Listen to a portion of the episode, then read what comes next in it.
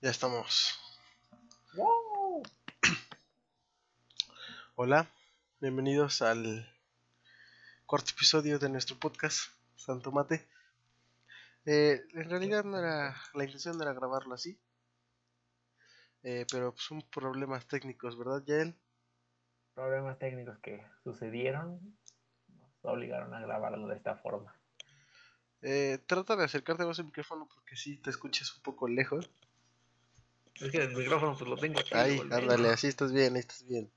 Ah, ok. Esto te pasa por no querer invertir unos cuantos Es pesitos. que no quiero invertir, es que no tengo para invertir. Ah, pero no fueran, no fueran otras cosas porque ah, ah, no fueran funcos porque ah, tengo para todos los funcos del mundo. Pero bueno, vamos a darle ent- entrada a esto.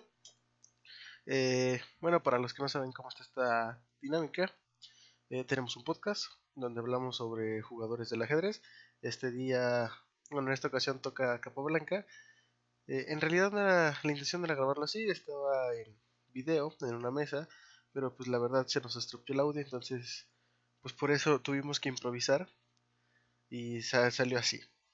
Pero bueno, la temática es, vamos a mencionar un poco de la historia de Capablanca, a platicar un poco eh, cómo fue, como sus primeros pasos, cómo llega a ser campeón del mundo y después vamos a cambiar a noticias, noticias relevantes en el mundo del ajedrez.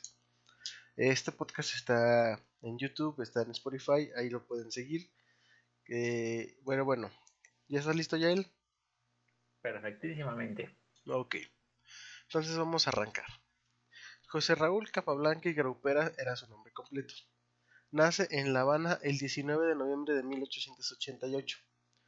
Eh, para que se, para que hagan un poco de reflexión, La Habana en ese entonces era todavía, todavía era colonia española. Entonces, de hecho, Capablanca es hijo de un militar español todavía estaba muy arraigada la cultura española y de hecho fue su papá el que le enseñó eh, a jugar al ajedrez, bueno, entre comillas. Capablanca se cría en La Habana, empieza a jugar al ajedrez a los cuatro años, nomás viendo a su papá jugar. Esto nos debe recordar seguramente a Morphy, ya él, no sé si te acuerdas de Morphy, que Morphy, Ajá.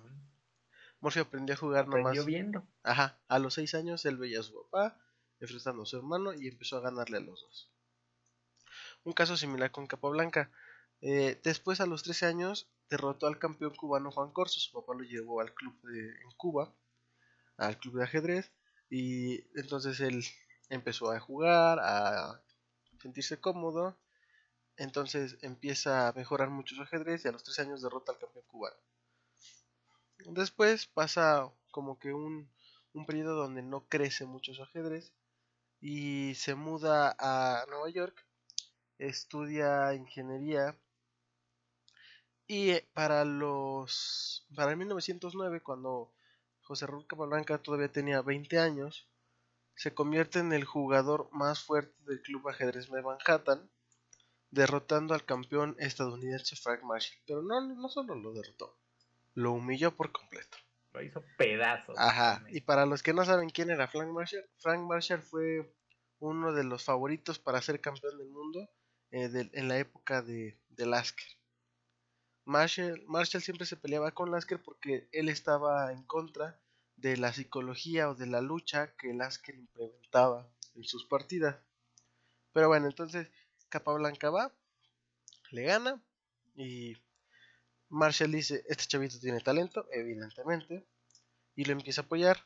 Gracias a Marshall, este, eh, Capablanca puede jugar el torneo de San Sebastián en 1911. Tenía ahí entonces 22, 23 años, ¿no? Para que se dé una idea, a los 22, 23 años él ya estaba jugando uno de los torneos más importantes del ajedrez. Y pues nosotros estamos aquí sentados un lunes por la mañana grabando un podcast. Hay, hay una gran diferencia, pero bueno. Una gran diferencia. Sí, sí, sí. Capablanca en ese momento, en San Sebastián, eh, queda por delante de todos los mejores jugadores que había en ese momento, pero siempre andaba un paso detrás de Lasker. En algunos torneos eh, Capablanca eh, quedaba arriba de Lasker, los de Capablanca, pero desde ahí Capablanca ya, ya le tiraba la grandeza, ya decía, yo quiero ser campeón del mundo, voy a ser campeón del mundo, y lo empieza a retar en 1911. Capablanca tenía 21 años, no, 22 años, 22, 23 años. Le empieza a retar. A los 22 años él ya estaba retando al campeón del mundo. Bueno, eh, no se pudo, no se pudo por, por las diversas condiciones y todo eso. Estalla la Primera Guerra Mundial. Total, como, como mencionamos en el episodio pasado, este torneo se encuentra, se juega hasta 1921. El Asker ya venía débil, se jugó, se jugó en Cuba. Entonces eso pudo haberle afectado al Asker, pero Capablanca destroza por completo al Asker y se consolida. Ahora, si hay algo que destacar de, de Capablanca es que era talento puro. Y eso creo que todos los ajedrecistas de cierto nivel y que lo han estudiado están de acuerdo.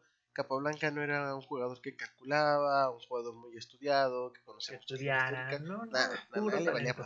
Él decía, yo voy, yo voy a jugar porque me gusta y yo voy a hacer lo que quiera.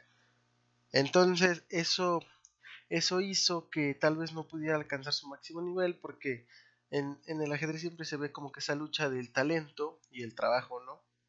Si no En todo el tienes... deporte. Exacto, entonces que en todos los deportes, tú puedes tener todo el talento que quieras, pero si no trabajas por lo menos un poco, pues ese talento va a ser desperdiciado. Y tú puedes tener todo el trabajo que quieras, pero si no tienes talento, pues realmente no vas a poder destacar, ¿no? Entonces, Capablanca era puro talento, puro talento, pero nada de estudio. Te lo voy a poner así, ya eh, Alexander Alekhine empieza a retar a Capablanca, se consolida como el segundo mejor y se, se acuerda el match. Capablanca le llevaba eh, 12 partidas y ninguna de esas partidas había perdido. Ya habían jugado 12 veces y Capablanca lo había ganado. Había ganado 4 y había entablado 8, me parece. 12 partidas. Ya se habían enfrentado 12 veces y Alekhine no estaba ni cerca de ganarle a Capablanca. Lo más que aspiraba era en tablas. Entonces, era, evidentemente era favorito Capablanca para ganarle a Alekhine. Pero ¿qué pasó? Alekhine se trabajó, trabajó muchísimo, muchísimo. Demasiado. Exacto, Alekhine, por ejemplo, se disputó en Buenos Aires. Alekhine contrató, bueno, no contrató, se asesoró con un ajedrecista muy fuerte, muy famoso que tiene muchos libros. Eh, seguramente lo conoces ya él, Roberto Grau. Sí. Los tratados generales del ajedrez, sus libros son, son considerados uno de los mejores libros de ajedrez. Ah, bueno, Alekhine fue exclusivamente con él y le pidió y estudiaron y le enseñaron cosas. Y también Alekhine se metió a dieta, se sometió a ejercicio, este, una vida intachable. En ese momento no tomaba, no hacía nada, todo para prepararse para este torneo. Mientras Alekhine estaba haci- haciendo eso, preparándose no solo, no solo ejercísticamente, mentalmente, psicológicamente, fisiológicamente, de todas las formas.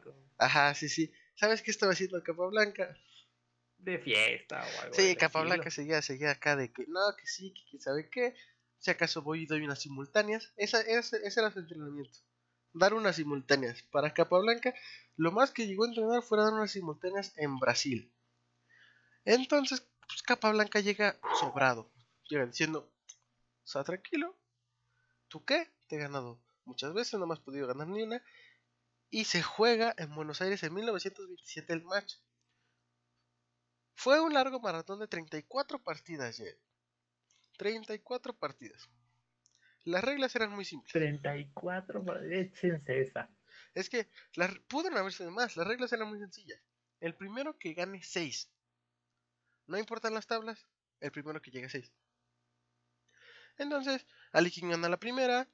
Capablanca gana la tercera. Capablanca gana la séptima. Alekhine luego se recupera. Son 34 partidas. Para que hubiera una diferencia de 3. Pero, este, de hecho fue muy similar todas las partidas. Ahí están. Eh, vemos, vemos que Capablanca se empezó a mermar, a mermar, a mermar. Y si ustedes ven las partidas, van a ver que, que pareciera que, que se le acaba como que la gasolina, ¿no? Se le acaba el genio, se le acaba todo. Al que fue conocido como el Mozart del ajedrez o la máquina del ajedrez, pues ya en las últimas partidas, no, pues ya lo traían a puro dale, puro dale, puro dale. Sí, ya. Porque, porque es lo que digo, el talento no, no siempre va a superar al trabajo y al esfuerzo. Alekin se preparó y seguramente se preparó, se preparó para mucho. se preparó para jugar más partidas. Porque ustedes, ustedes to- todos hemos pasado, juegas una partida, te sientes bien, pero juegas cinco partidas seguidas y dices, ah, caray, como que me estoy cansando, ¿no? Y más cuando no vienes en forma. Y entonces eso le afectó a Capablanca, Alekin se consolida y bueno, eh, Alekin se convierte en campeón del mundo en 1927. Después, Capablanca dice, bueno, sí, la regué, ¿no? Lo admito, no me entrené, quiero la revancha. Alekin le dijo, nene, nene, nene, tranquilo, mijo, tranquilo, yo no te doy la revancha. Y así lo estuvo durante cuatro años que Capablanca le decía, bueno, pues la revancha, la revancha. Pero hay que acordarnos que en ese momento el campeón del mundo imponía todas sus reglas. O sea, por ejemplo, qué Todas, día, este, cuál iba a ser la condición, el modo, o sea, porque Lasker, Lasker decía que si él, si la partida llegaba a tantas, si la match llegaba a tantas partidas y todavía nadie se podía separar, pues él conservaba la corona. Entonces a Alekin le empezó a poner muchas condiciones a Capablanca. Lo que más destaca era la bolsa de premios. Capablanca tenía que recaudar mínimo 10 mil dólares, mínimo 10 mil dólares para hacer el match. Ahora, en estos momentos ya existía la FIDE. Y muchos se preguntarán, bueno, ¿y por qué si ya existía la FIDE? Que fue en 1924, eso fue tres años después. ¿Por qué la FIDE no, no organizó o no controló o no hizo pues ellos el torneo? Porque la FIDE todavía era pues, un niño en pañales, todavía andaban experimentando. Y, y bueno, después de Alekin es donde la FIDE ya toma el control, toma el control y pone ellos las condiciones. Alekin, Alekin nunca quiso jugarle a Capablanca, lo jugó contra Pogolchovo. Y, y bueno, era un buen ajedrecista, pero no, estaba, no, era, no era considerado a la par de Capablanca. Alekin no era menso. Pero bueno, después de ahí, pues Capablanca dio, jugó unos cuantos torneos, pero ya nunca, pues, nunca pudo recuperar la corona. Eh, Alekin y Capablanca creo que ya no se volvieron a enfrentar, ni siquiera por fuera. Ah, tengo entendido que eh, precisamente el campeón Alexander Alekin no quería jugar torneos donde jugara Capablanca para que la gente no dudara de su, de su campeonato, ¿no? Bueno, pues Mm. después de eso, Capablanca se enfocó en pues mejorar el ajedrez, eh, tratar de que me lo metan en las escuelas, que este hizo un libro, Fundamentos del ajedrez, creo que me parece que se llama, sí, Fundamentos del ajedrez de Capablanca. Pero bueno, eh, tenía a su esposa y de hecho hay una anécdota muy chistosa con su esposa. Capablanca fue a, a dar las simultáneas a Rusia. Capablanca era todo y era un galán. Va, va a dar simultáneas a Rusia, ve a una chava muy guapa, completamente un Don sí, sí. Juan Capablanca. que se convertiría en su esposa, y pero no la conocía. La ve a lo lejos, se acerca y le dice, buenas, buenas señorita. Bueno, obviamente no, yo creo que tenía un poco más de labia, pero básicamente le dijo, buena señorita, eh, usted va a ser mi futura esposa, y se, y se retiró. Y inmediatamente este, la, la señora quedó completamente flechada de Capablanca. Sí, Capablanca era un carismático en prácticamente todo. Sí, sí, sí. Otra de las historias que tiene Capablanca es que en 1922 hizo unas simultáneas en Ohio contra 102 personas en las que ganó 101 y solo y solo entabló una. No perdió ninguna. Wow. Para que se den una idea de, de Capablanca. Bueno, entonces se retira, eh, em- promueve que el ajedrez se enseñe en las escuelas para que el niño se acostumbre a pensar, que organice los pensamientos. Después, ya al final de su vida, Capablanca se fue, se fue, se iba todas las noches a- al club de ajedrez Manhattan, precisamente donde empezó a mejorar, donde conoció a los Donde grandes ajedrecistas, Se hizo prácticamente. ajá, donde se forjó como ajedrecista. Entonces, un, un 7 de marzo de 1942, Capablanca estaba viendo una partida de unos aficionados, estaba bromeando, que sí, que bla, bla, bla, narrándola. De repente se levanta, dice ayúdenme a quitar el abrigo. Esas fueron sus últimas palabras. Capablanca cae sobre los brazos de las personas que ahí se encontraban. Entonces así el 8 de marzo, en la madrugada de 1942, pues fallece el Mozart del ajedrez. Lamentablemente. El gran Capablanca. Sí, sí, sí. Que bueno, eh, de todos los que hemos visto, yo creo que es el que más ha conservado Más su, fama. su gloria. Ajá. O sea, porque si tú le preguntas a muchas personas de Paul Morphy, ni idea. Steinitz, Lasker, ni se diga. Eh, pero ya mencionas a Capablanca y muchos dicen, ah, sí, eh, el ajedrez es Ah, Capablanca y Fischer. Son como que los más famosos por sus historias y aparte pues es el orgullo latino, ¿no? Capablanca. Sí, Nunca hemos totalmente. tenido otro campeón y se ve difícil que tengamos otro porque pues Muy ahorita está de ver, pero y el siguiente parece ser Firo, Firousha. Eh, o sea, entonces, y es un chavito, se ve complicado que Latinoamérica tenga. Eh, un En una de esas ya él nos sorprende si logras competir, ¿no? Sacando el orgullo de todo Atizapán, pero bueno, vamos a... Mientras pasa eso, aquí seguiremos. Pero bueno, esa es la historia de Capablanca. ¿Qué podemos, ¿Qué podemos rescatar de todo lo de Capablanca? Talento, ¿no? Talento totalmente. Talento puro. Que no debemos de rescatar de Capablanca su pereza. Su increíble pereza. Pereza y su exceso de confianza. Sí, sí, sí, pues es que es, es que eso es vanidad, ya él, o sea, sea lo que sea, yo voy a de jugar a defender el título del campeonato mundial de lanzar dados, pues yo me voy a entrenar como loco para defender el título. Porque aparte estamos hablando que el título pues te da un prestigio brutal y y Capablanca pues no lo ve así, simplemente es como pues no necesito nada para ganarle más que mi ingenio. Mientras Alekin se la pasaba estudiando, ah, porque aparte pues Alekin evidentemente estudió las partidas de Capablanca y supo cómo complicar las posiciones para Capablanca. ¿Cómo, cómo puedes complicar la posición contra alguien como Capablanca? Pues muy simple. Le, le quitas sus, sus ideas. Entendiendo sus ideas, entendiendo cómo funciona, puedes quitárselas. Y quitándole las ideas, pues, la lucha que mencionaba Lasker pues, es completamente distinta. Pero bueno, básicamente es una pequeña como que semblanza de Capablanca. Hay muchísimos datos, anécdotas, libros, curiosidades. eh, eh, muchas. de Capablanca. exacto. Pero bueno, entonces, eh, bueno, Capablanca es y seguirá siendo de los ajedrecistas más famosos del mundo. Sus partidas son muy hermosas. Y bueno, eh, así concluyo yo mi parte de, de este podcast de, de Capablanca. Ahora ya él, ¿tú qué nos puedes decir? ¿Qué nos tiene el ajedrez actualmente? El ajedrez actualmente, bueno, acaba de terminar el primer día de la final del Chess Legends. Ajá, Magnus Carlsen se impuso de una forma tremenda. sí, sí, sí.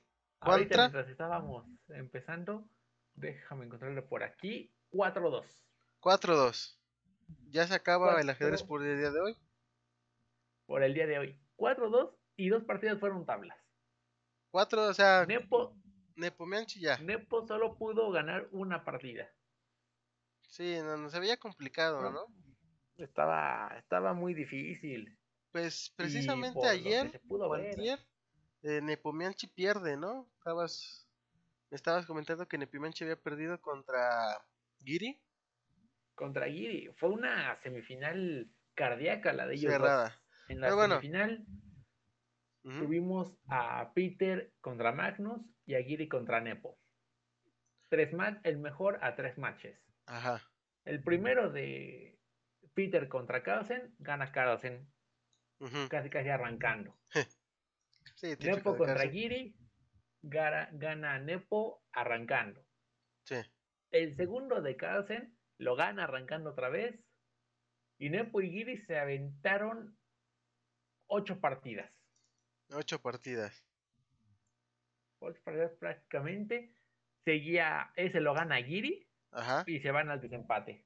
Y Y pasa ahí, Nepo. luego de una serie de cinco tablas, Ajá. logra ganar Nepo en la última partida. No, bueno, también eso puede afectar a que Nepo, el rendimiento de Nepo no esté al 100 hoy, o sea, viene cansado. Sí. Porque entre más partidas juegas, pues es más ra, desgaste. o sea, hay personas que no lo ven así, pero pues el ajedrez sí, sí cansa bastante. Intenten jugar Sí, sí te desgasta. un maratón de ajedrez, jueguen 10 partidas y van a ver que ya las últimas se les van a ir cosas pero horrorosas. Pero bueno, entonces, ¿qué nos puedes decir de ese torneo, Yael? Eh, ¿Se llama Leyendas del Ajedrez? Leyendas del Ajedrez, precisamente. Y la final este, se celebra bueno, hoy. tienen. Está entre hoy, el 3, 4 y 5 de agosto. O sea, hoy, mañana y pasado. Hoy, mañana y pasado. Vamos a tener ajedrez estos días. Ajá. Finalmente conseguí la bolsa de premios. El ganador se lleva 45 mil, me parece que son dólares. No me parece que son, mira, o sea, aunque sean pesos, aunque sean pesos, de él eso es una cantidad que nosotros no, ni soñamos, ni soñamos, pero bueno. Precisamente. Sí, sí, sí, no, no, no, 45 mil. Se lleva 30 mil. Los que llegan a la semifinal, que en este caso fueron Giri y Nepo y Nepo y Peter, se llevaron 17 con 500. Y ya los otros van de 10 mil para abajo. Bueno, pero 10 mil, lo dices como si no fuera nada. El décimo lugar, el décimo lugar solo participó prácticamente y se lleva 4 mil.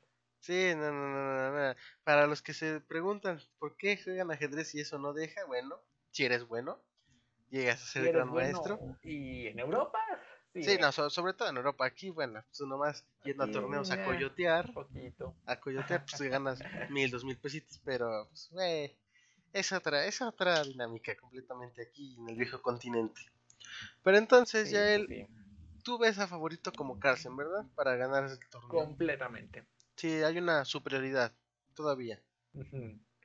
Fíjate que comentaban que Depomeachi era de todos los que estaban jugando el torneo el que más le podía dar batalla. Pues pero, pues, ya vimos que parece que no.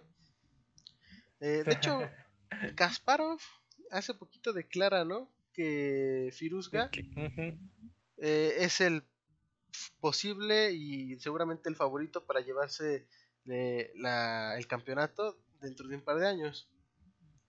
Ya todavía algunos años. Sí, bueno, pero, pues, oye, sigue siendo un jovencito. Sí, es que ¿cuántos años tiene? Tiene 17, ¿no? O sea, dentro... Sí, por ahí dentro de tres años, ¿cuántos tiene? 20, 21, y para que lo rete en tres años, pues, quien no quisiera ser campeón del mundo a los 21. Pues sí. Pero así es, entonces. Bueno, pues ya vieron el ajedrez, las noticias del ajedrez. Eh, ¿Dónde pueden ver la transmisión? Es la final. La final la pueden ver en la página de Chess24, es donde tienen más más este más gente analizando en varios idiomas tienen español alemán inglés francés tienen están todos de idiomas pues me comentabas ahorita que estaba precisamente Judith Polgar narrando no y analizando Judith la Polgar estaba narrando en la sección de inglés. Sí sí sí pero bueno la, para los que no sepan Judith Polgar es seguramente la mejor ajedrecista obviamente mujer de todos los tiempos que, que hemos tenido este completamente. Pero bueno, entonces esas son las noticias internacionales. Ahí estamos con las noticias. Ajá. Mientras vamos a pasarnos a unas un poco más locales. Y te comento ya él, este jueves, este jueves. ¿Qué tenemos este jueves? Se viene el match contra una contra la máxima casa de estudios. Nada mejor. La máxima casa de estudios de México. Todos lo pueden jugar, no pues prácticamente nada más que unirte a nuestro equipo Aquí te dejamos el, link para que te unas al equipo y te metes al torneo. Es modalidad 3 más 0. Se va a disputar el jueves a las 9 pm.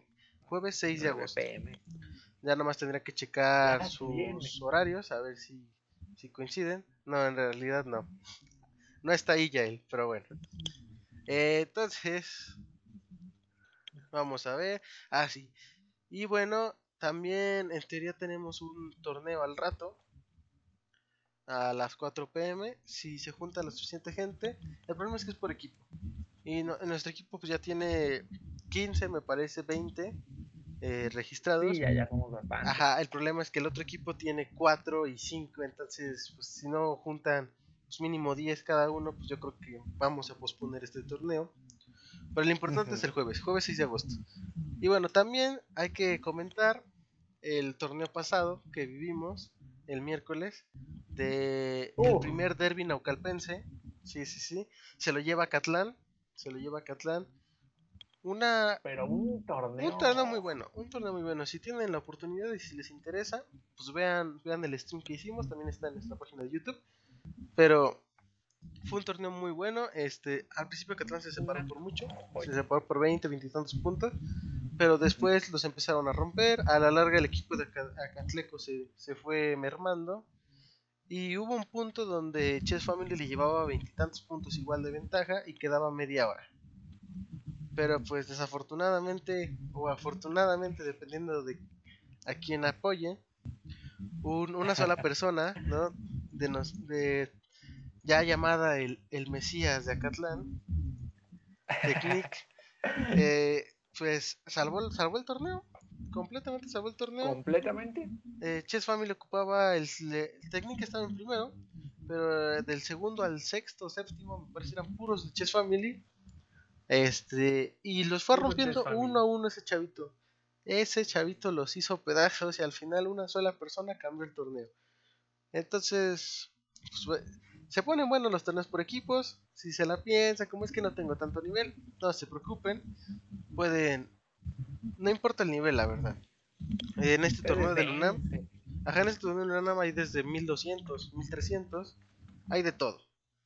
1200, 1300 hasta 2000, o sea, hay para que todos puedan jugar. Nomás únanse al equipo y bueno, métanse al torneo. Eh, ¿Algo más que desees agregar, ya él? Mm, no, de momento no. Ok, bueno. entonces, eh, pues nos despedimos. Este fue el cuarto episodio de Podcast Santomate, Requiem del Campeón. Eh, bueno, una dinámica completamente diferente, dadas las circunstancias en las que se presentó esto y también las circunstancias mundiales. Entonces, bueno, eh, entonces nos despedimos. Si quieren volver a verlo, bueno, aquí también va a estar. Si no, si quieren escucharlo más tranquilos, pueden ir a YouTube. También está en Spotify, me parece que también ya está en iTunes. Eh, José Luis Morales precisamente viene llegando. No te preocupes, puedes volver a escuchar. Bueno, entonces nos despedimos. Tranquilamente. Ajá, sí, sí. Nos vemos. Aquí se queda. Bye.